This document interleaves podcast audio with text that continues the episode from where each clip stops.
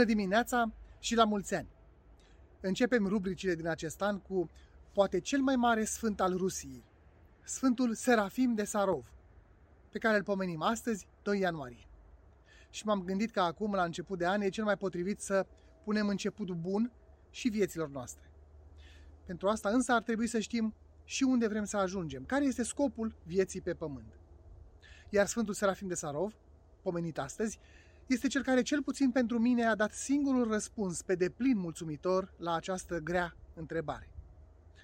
Astfel, el ne învață că rugăciunea, postul, privegherea și orice alte nevoințe duhovnicești nu sunt un scop în sine pentru creștini, ci simple mijloace de a ajunge la adevăratul scop al vieții creștine.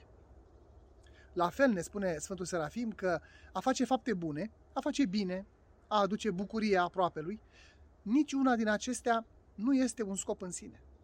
Și chiar adaugă că, oricum, faptele bune aduc răsplată în viața viitoare numai dacă sunt făcute în numele lui Hristos. Căci cel ce nu adună cu mine risipește, ne spune Mântuitorul în Evanghelia de la Luca. Iar diavolul, când nu-l poate opri pe om a face binele, îl îndeamnă să îl facă din mândrie, pentru binele în sine și nu pentru Hristos, ca să-și piardă plata. Dar ca să revenim la întrebare, care este până la urmă scopul vieții noastre? Sfântul Serafim de Sarov ne spune că adevăratul scop al vieții creștinului este dobândirea Duhului Sfânt. Și Sfântul ne învață și practic cum să procedăm.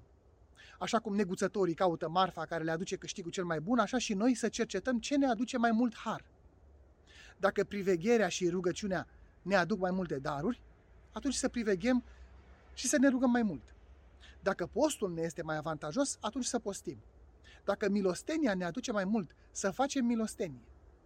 Iar atunci când realizăm că nu suntem în Duhul Sfânt, să ne străduim să aflăm pricina pentru care El ne-a părăsit. Să o eliminăm și să căutăm Duhul cel Sfânt până îl vom găsi din nou. Doamne ajută!